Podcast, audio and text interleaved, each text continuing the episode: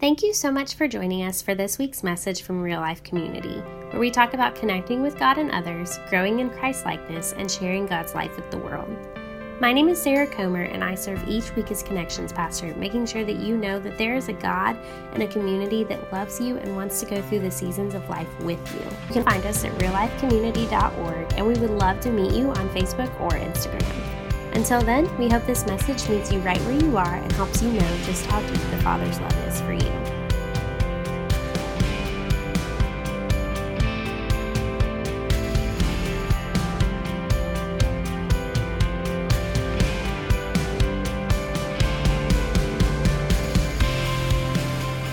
yesterday, um, Jeremy and I got to go before church, or before church. Um, we went yesterday morning over to the hospital to meet um, the newest little member of Real Life Church of the Nazarene, and that is um, Everly Ann Hope Blaylock.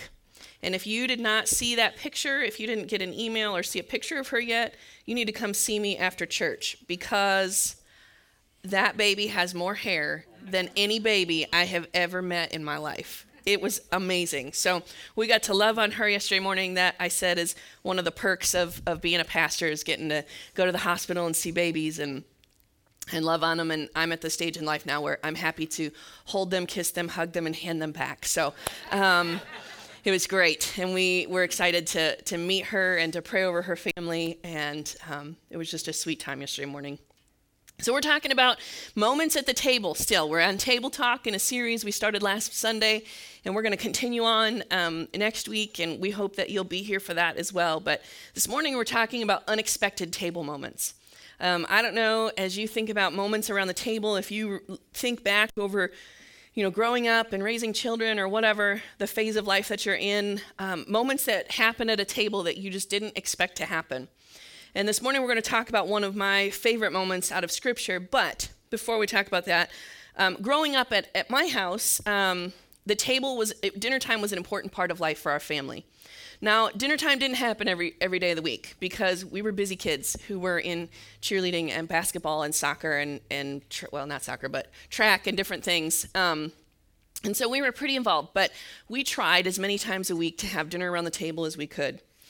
And then on, there was always the Sunday night service. I don't know, some of you might not remember the days when there was this thing called a Sunday night service, but we had a Sunday night service and we loved Sunday night service. And I may be ashamed a little bit to admit this because it meant that mom and dad were going to invite someone over afterwards. Um, and we couldn't wait for that. We always had somebody over after church on Sunday night to play games and to have food together and to talk. Um, so we just, we loved our time around the table growing up as kids. Now, I had two brothers, and we didn't always get along. Shocker, right? That we might have fought once in a while. Um, well, there was one night that something happened around the dinner table. I, I honestly can't tell you what started it, what, what, it, what the issue was, but um, we had this thing. My dad called it a bad habit. Um, and this bad habit was one of the three of us would say something and we would start laughing. Like it was, it, it might not have even been funny, but we would snicker and then we would, it would become like rumbling and then roaring, and then three of us would lose it laughing. And oftentimes couldn't tell you what it was we were even laughing at. Well, my dad would get so mad at this. My dad would say, That's it, one more, if you get any more laughing, and you're going to your rooms. And we were like trying our best to compose ourselves and eat our food and not like blow our milk all over the table laughing at each other. So um, and this would happen often. Well, there was one night where someone said something, probably my older brother, because he's always been the jokester in our house, said something. The other, my little brother and I, just started laughing, and we couldn't stop laughing. And my and oh, my mom was always supportive of my dad, right? She never like really said like you guys stop laughing, but she would be like, like where you're like, come on, just laugh with us. Well, so we're roaring laughing, and my dad is like, that's it. You're all going to your rooms. And as he's saying this, I notice across the table, I see my mom's shoulders. And then I see her like put her head down, and I'm like, oh, here it goes. And then all of a sudden, she lost it laughing. And my dad just was like, oh, forget it. And he got up and walked away from the table. He was so mad. So, and from then on, it was like laughter at the table was just a welcome thing. Like he came to grips with the fact that I better be happy my kids are laughing at the table, not hating each other. But anyway, so it was just so funny that all of a sudden my mom lost it laughing. And none of us even remember the things that we laughed about at that table, but those were the moments that, you know, it was an unexpected moment of laughter for my dad. All of a sudden, he, oh, and then there was another day where he did, he joined in the laughter and he was like, well, I can't scold you for that anymore. So, anyway, well, open your Bibles this morning, if you will, to John chapter 12, verses 1 through 8. We're going to read a passage, um, another table passage that we find in the Bible. John chapter 12, verses 1 through 8. This is what it says Six days before the Passover, Jesus came to Bethany, where Lazarus lived, whom Jesus had raised from the dead. Here, a dinner was given in Jesus' honor. Martha served, while Lazarus was among those reclining at the table with him.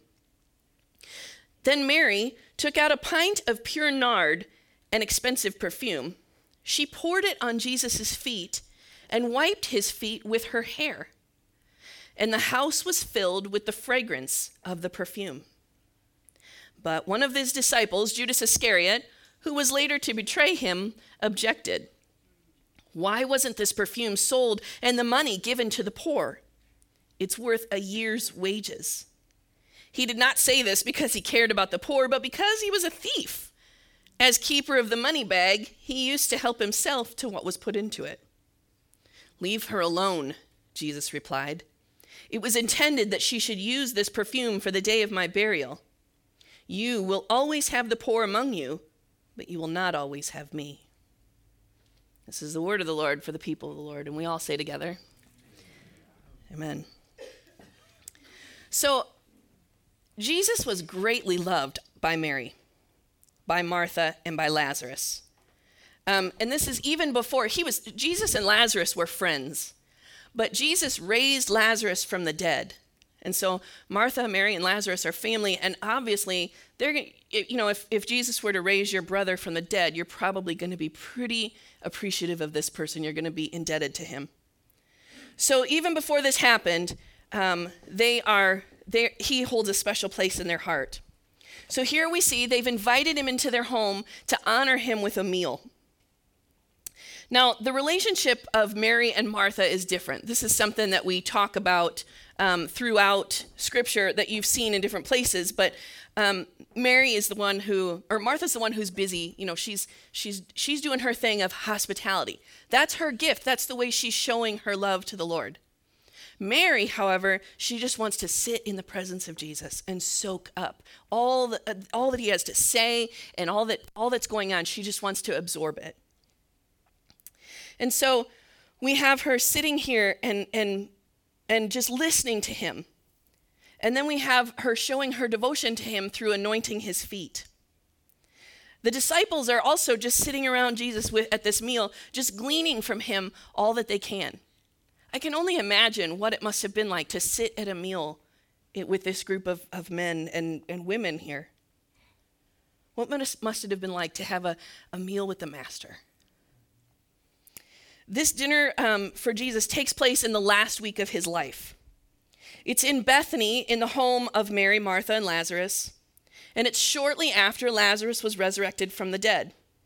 And at this point, the religious leaders are done with Jesus.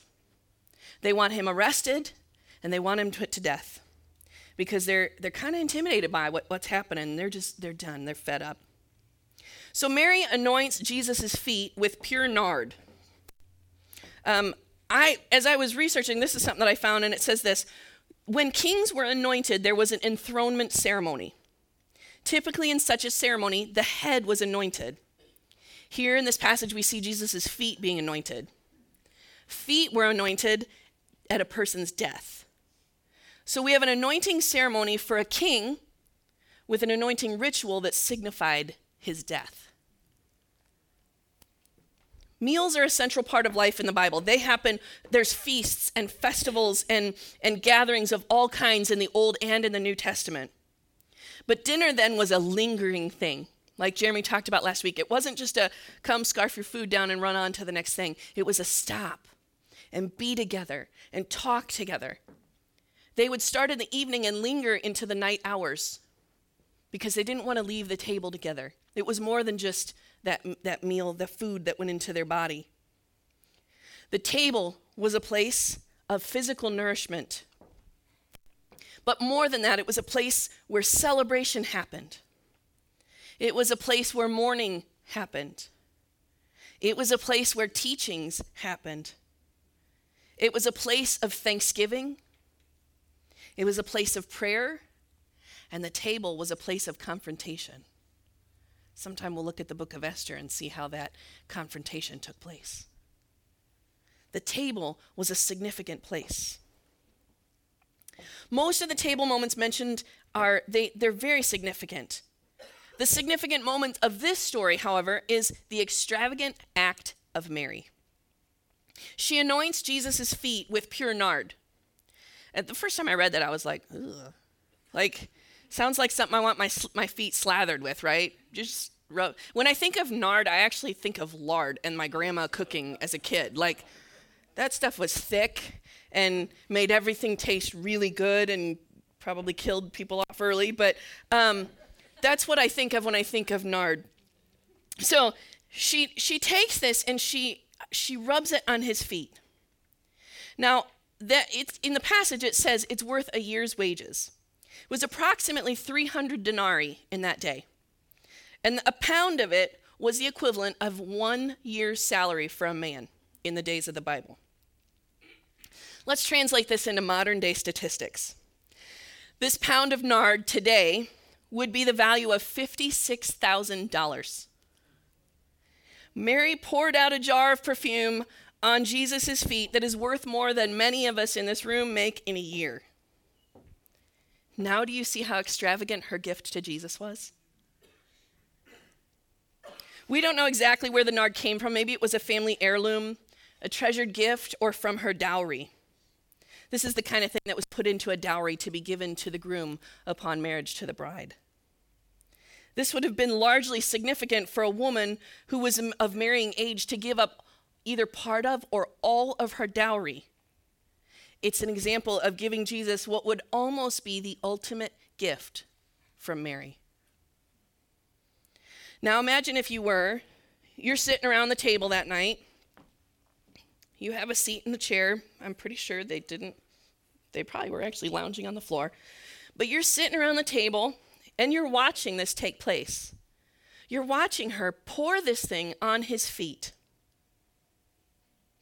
You see Lazarus and Jesus chatting back and forth. You see Mary just sitting there. And as we read in, in the other places in the Bible, you hear that Mar- Martha's irritated with Mary because she's just sitting there and Martha's the one running back and forth.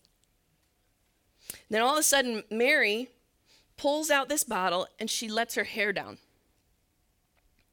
Now, the only person that would see a woman's hair down in those days was her husband. It was um, her, if she was in public, her hair was up and it was covered. But she sits before Jesus, and in extremely intimate act, she pours this oil on his feet and she wipes the oil with her hair. And here you sit around this table, and as you imagine, I'm guessing some of us might find ourselves a little bit disgusted at what she just did. I would say that the men in the room probably especially would have because it was not proper. It wasn't the expected thing of a woman. But she laid aside all expectations to have this intimate moment to show her Lord how much she loved him. Now, no one in the room can miss what Mary has done because the fragrance of the perfume filled the room. Just like the, the aroma spread through the room, Mary's act was going to spread through the world. Here's an example. Here we are, hundreds of years later, still talking about that moment. That's how significant that table moment was. Judas is the one who speaks up, but other passages of scripture show there were others at that dinner table that night who were irritated that Mary had wasted the oil. Judas believes that it should have been sold and, and given to the poor. Now, again, our passage tells us that he, his motives for why it should have been given to the poor weren't necessarily right on. Sometimes our giving doesn't make sense. And sometimes it's supposed to be extravagant. Mary could have sold it and given the money to the poor. But Mary wanted to lavish her love on Jesus with that gift. Jesus gave her back Lazarus, and she wanted to show how much that she loved him for that. And Mary may not have realized that her anointing actually served another purpose. Mary's anointing fulfilled an Old Testament prophecy. In the Old Testament, when a king's identity was doubted, oil was used to anoint the king, providing affirmation to his kingship. Usually, the head of the king was anointed for office, and the feet were anointed at the time of death. Because sin and death would be conquered by Jesus, giving him rule of the people through resurrection, his cross became his throne. Through her act of anointing Jesus, Mary contributed to the fulfillment of the Old Testament prophecies which spoke of the Messiah. The Hebrew word Messiah literally means anointed one. Mary's actions have alluded to the prophecies that declare Jesus as Messiah, if only to herself that night. Mary could have waited until after Jesus died to anoint him with the oil, which was part of the practice to hide the stench of the body after death. But she doesn't wait. This is what I love. She doesn't wait till death to do what she wants to do. She seizes the moment in life to take the opportunity to say and to show and to lavish her love. She takes the moment to throw aside cultural norms without any regard for what anyone in that room thought of her that night. And why did she do it? She did it for Jesus. What if we lived this way, church? What if we gave of our time, our talents, and our treasure with wide open arms? Oh my goodness, what could Jesus do? I want to share with you a generosity story. When we were in Michigan, we, we encouraged our church to give um, generously to a surprise gift at Christmas time. We asked them to trust us, but we didn't tell them what it was usually. We would reveal it at Christmas Eve, but we said, We need you to trust us that we're going to give this to a need. And so, in addition to, we would give to, to a school partnership that we had and a pastor's family and needs in our church. Um, we received a, a gift on Christmas Eve. Now, when we received this gift, what we did was we asked everybody, come on Christmas Eve with cash. We don't want you to give in a check because we want to be able to take this gift and give it right away that evening. Um, we had ordered a pizza from a local pizza place to be delivered that night. And some of you may have heard of something like this happening before, but we ordered a pizza. And before this happened, we began to pray God, send us the right person. Send us the person who needs this. So we ordered this pizza and we said, This is so strange, I know, but we would like you to deliver this pizza right into the middle of our church service. And the pizza guy was like, Okay, like, whatever. Sure, I've got somebody who'll do that. Okay. So that night comes, we receive the offering. Um, we tallied it up. The people in the office tallied it up, put it into an envelope, walked it up front, and handed it to Jeremy. I waited at the back doors, and this gentleman arrived carrying this one lonely pizza into a sanctuary full of a couple hundred people, looking like, I don't know why I'm delivering a pizza to 200 people, but okay. So I said, um, he said, here. And I said, actually, would you mind walking it up front? And he looked at me again like, you're crazy, but okay, I'll do it. So I'm like, all right, I'll go with you, just so that he felt more comfortable. And he said, okay, I'll, I'll do that. So we walked up to the front of the sanctuary and he handed Jeremy the pizza. And he's like, Here you go. And Jeremy was like, Thank you. And he said, We so appreciate what you do and the fact that you're working on Christmas Eve when you, we know that you could be home with your family. He said, And our church wants to bless you this Christmas. We don't know what your need is, but here we want you to take this tip. And he, he took the envelope, and as he took it from Jeremy's hand, the envelope was like this. because it was a stack of cash in that envelope. It was somewhere around $750 that was gathered that night in that tip. And we handed it to him, and the total was written on the envelope. And as he pulled it back, he was like, and he looked at Jeremy and he was like, Thank you. And he turned around and, and he started to walk out of, out of the sanctuary, and, and I followed him. And we had another gentleman that was there with us. And we stood in the, in the foyer, and, and he looked at me and he was like, um, I don't even know what to say right now. He said, Thank you for this. And I said, You're welcome. He's like, I didn't I didn't do enough to, to earn this though. And I said, Listen, this isn't about what you did to earn this. This is a gift that our church wants to give you to say Merry Christmas and that Jesus loves you. And he was like, um, we've had a bill that couldn't get paid. And I couldn't buy Christmas presents for my daughter.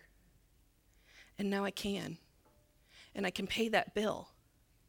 And he just kept looking at the amount and he's like, I, I just, and he had tears coming and he was like, I got to call my wife. And I was like, okay. So he dials and he's shaking as he dials the phone and he's like, hey, honey, you better sit down before I tell you. And I could hear her on the other end, what? Like yelling, like, what'd you do? And she's, he's like, sit down. Something just happened and I need to tell you about it. And he is like a giddy schoolboy by the time he gets in the car telling his wife about what just happened. Pretty sure it's the biggest pizza tip that man ever received in his life. As he pulled away, this is the best moment for me though. As he pulled away, one of our gentlemen who works on our safety team stood there, and this man is like Mr. Composed, right? He is the guy who is like, it's together, he's in a suit, he's he's well put together. And I watched that man stand there broken with tears streaming down his face. And he looked at me and he was like, I was skeptical of this. I was skeptical of your method of generosity, but I'm not anymore. He's like, I don't know what we're doing next Christmas Eve, but I'm in. Let's do it.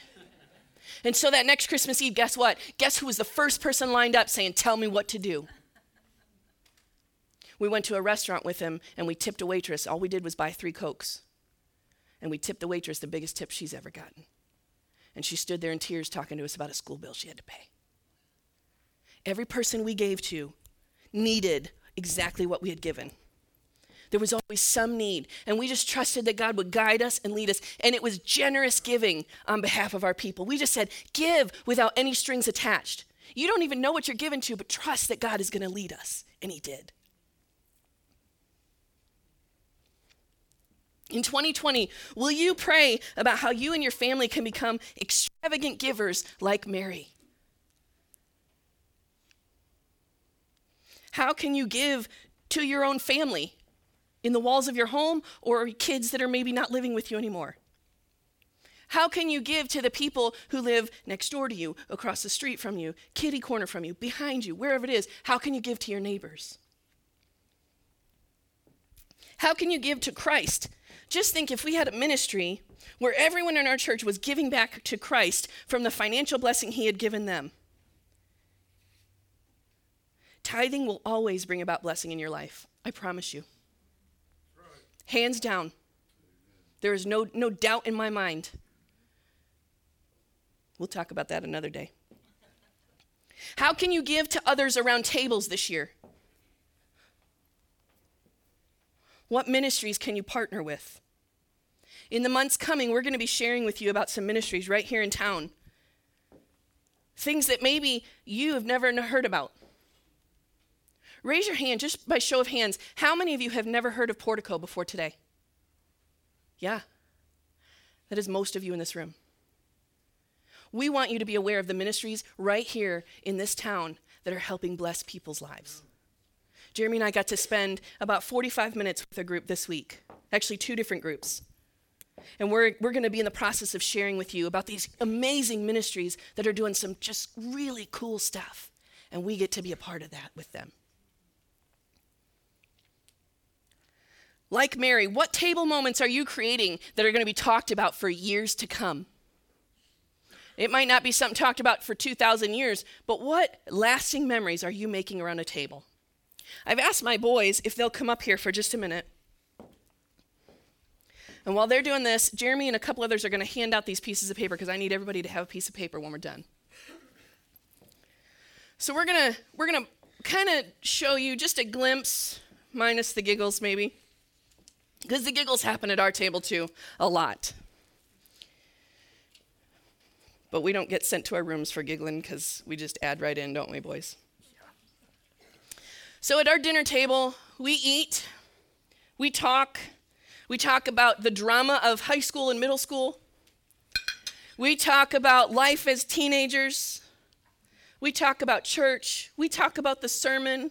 We talk about our sister at college, our cousins in, ten- in or Knoxville.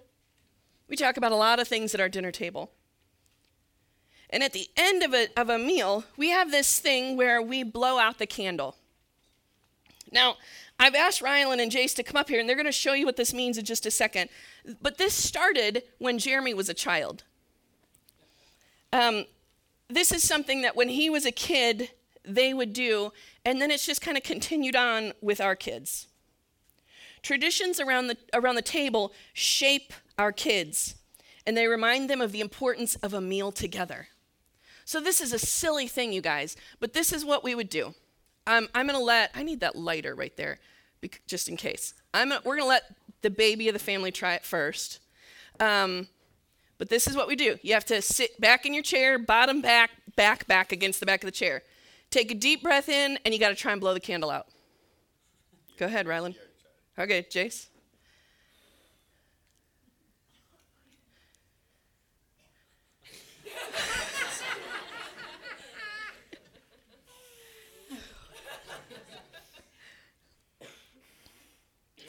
He did it.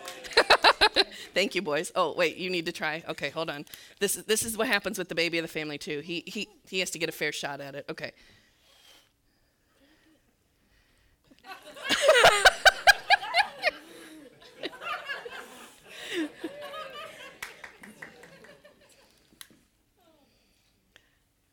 All right. Thank you. All right, thank you, boys. So this is a silly thing. It's as silly as this little candle, but you know what? That candle, I don't have candlesticks in my house, but that candle made the trip from Michigan to here because that's what we do around our table at the end of a dinner. It doesn't happen every time we have a meal, but oftentimes we sit and see who has the most wind in their lungs. Hmm. Who's hot? Who's hot? Hot air. Okay. But it's silly. So I have one final table story that I want to share with you before we wrap up and before I have you do something with your papers. This is an example of, of seizing the moment before it's too late. Um, it's a treasure to me now. About seven months before my dad died, so this was December of 2017, we were at my mom and dad's house for Christmas, and we were sitting around the table.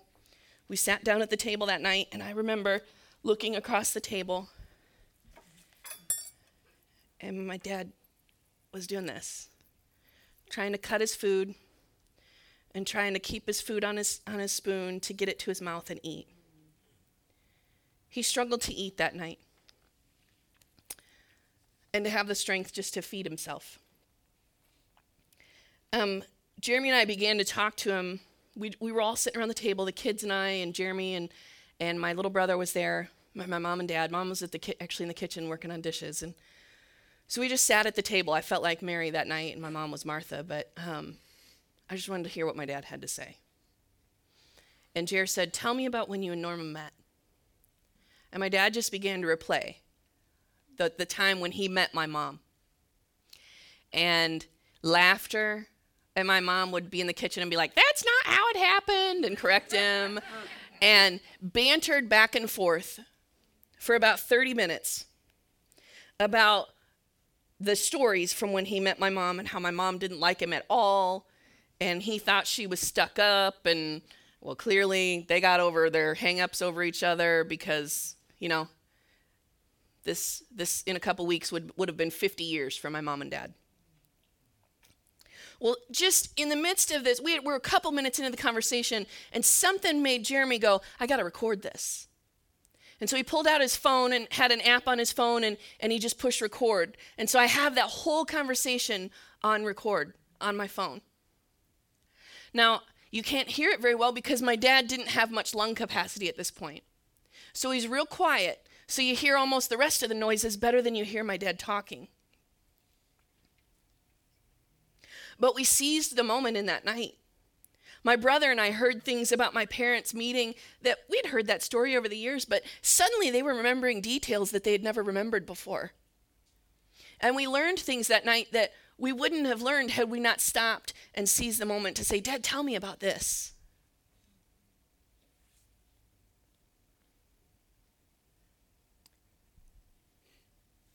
That was one of the last meals I ever shared at a table with my dad. It was the last meal that my kids shared when my dad was coherent enough to have a conversation with them. It was the last supper for them with grandpa. It was tough. I went on to have a few more conversations over the next few months at tables. One of those was Dad, I hate that we're having this conversation, but let's talk your funeral. I want it to be what you want it. And he shared some crazy ideas with us, and we were like, Really? and I said, Dad, who do you want to do your service for you? And I've shared this before, but he said, mm, I don't think they could do it. Long story short, I ended up preaching my dad's funeral in August of 2018 but I wanted it to be what he wanted. And so I had to have some awkward conversations with my parents over the course of six months to know that things were in place and things were in order. And I didn't want to wait till they were gone to have those conversations. Take your paper out. Find a pen, share with a neighbor, and get ready to write down some names. First, write down the name of someone that you know needs Jesus. And if you can't think of someone, I'm going to challenge you to get out and talk to people more because there are people who need Jesus everywhere. Because I've actually had people tell me that before. I just don't know. You better get out and meet people because they're everywhere. Chances are they're sitting in the pew next to you sometimes too pew, seat, chair, whatever. But write down that name. That's number one.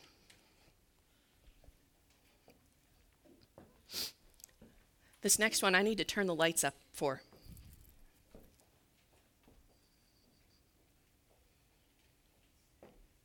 Okay, now look around this room. Some of you are new and you don't know anybody in here, and that's okay. You know maybe the person sitting next to you. But look around this room. I'm giving you permission. Like turn right now. Like actually look all around. Look behind you. Nobody like wants to turn around, but do it. It's okay. You know, you ever sit in church and somebody makes a weird noise and you like really want to look back and see what it was, but you're trying not to be too obvious? Right now, you have permission to do that, okay? So look around. There are those in this room who some of you have said, I need to invite them over. Or we need to get together because I want to get to know them better. Write that name down right now. Look around the room. Who is it in this room? Every one of you should have somebody in here. Again, if you don't, I challenge you to get to know some people.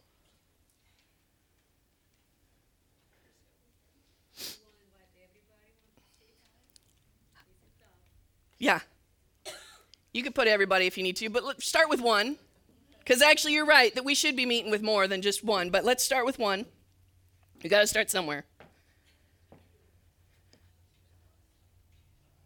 Okay, the next one is um, I said maybe you need to start with your own family. Because you say, Chrissy, that's great. You encourage us to meet with others, but we don't even get dinner around the table with our own, our own kids. Write your kids down dinner with my kids, dinner with my spouse. If you haven't had dinner alone with your spouse in a while, folks, I cannot believe I'm saying this, but we will babysit your kids so you can go to dinner. I'm serious because I believe in your. Ma- uh, okay, deal. Because I believe in your marriage that much that I want you to have that time alone. And there are some other people in this room who would say, I'll watch your kids too, because we believe in each other's marriages. And the only way they succeed is if we invest in them. All right, next, write down the name of a neighbor that you need to share a meal with. Friday, Rylan got his hair cut at the girl across the street from our house. We're planning dinner with them this week or next. There's my dinner for with a neighbor. Met the neighbor right next door this last week, and her daughter doesn't live there, but she came over and she said, I'd love to come over for a cup of tea sometime. Absolutely. Come on over, let's talk. All right, teens in the room. I got a few heads perking up. Who do you need to sit at a lunch table with? Who sits by themselves? Who gets made fun of? Who gets mocked? Maybe it's you. I hope not. I'll pound some heads for you in a nice way. But seriously, who needs to, who do you need to sit at a table with? Write it down. If the names you wrote were to die today, would you say to yourself, I wish I had called? I wish I had texted. I wish I had gotten together with them. I wish I had told them how much they mean to me. You may already have regrets about someone that you've lost in your life. And you can heal from those things, and God's going to allow you to move forward. But why wait until it's too late to show how much you love and respect others who are in your life today? Let's be a people like Mary and take the opportunity to live life together and to show others how much we love them. Before you leave today, I want, I want you to actually go find the name that's on your list from this room. And I want you to make a plan to say, hey, I want us to get together. I get you have busy schedules. It might take you some time. I just I messaged a friend this week who lives in the Nashville area, and it's going to take us. We're going. It's going to be in February before we get to get together because of our schedules being so busy. It may take time, but just you have to start by making a plan. Make a plan as a family Take your papers home. And I want you to, parents, I want you to go home and I want you to ask your teenagers about this. And if you bring a teen to church, I want you to ask them about this. Who's on your list? Let's make this plan together and let's check our list off as a family. I'll throw this in here. We have some college students who would love to say, please invite us to lunch. We like a home cooked meal. Am I right? You can pay me later, boys. Okay. Um, but seriously, Make a plan to check those names off your list. Challenge your teenager or your student to do that at lunch. That's a regular conversation at our house. Guys, who needs who needs you this week? They knew a lot more when we lived in Michigan because they knew the students. Now they're the new kid. But guys, who's the one that sits alone in the lunchroom? Go find them. Encourage them. My boys have been bullied. My oldest has been bullied. My Reagan was bullied. And so we talk about that all the time. Who's that kid that's getting bullied? Be their friend. Who's that kid living in the homeless shelter? Be their friend. Be their advocate. Will you challenge your teenagers to become that? Would that I pray that that would become a lifestyle for real life teens and kids. Let's spend 2020 pouring out our love in unexpected ways. Let's create unexpected table moments of laughter and love and sharing life together because that's what Jesus would want us to do.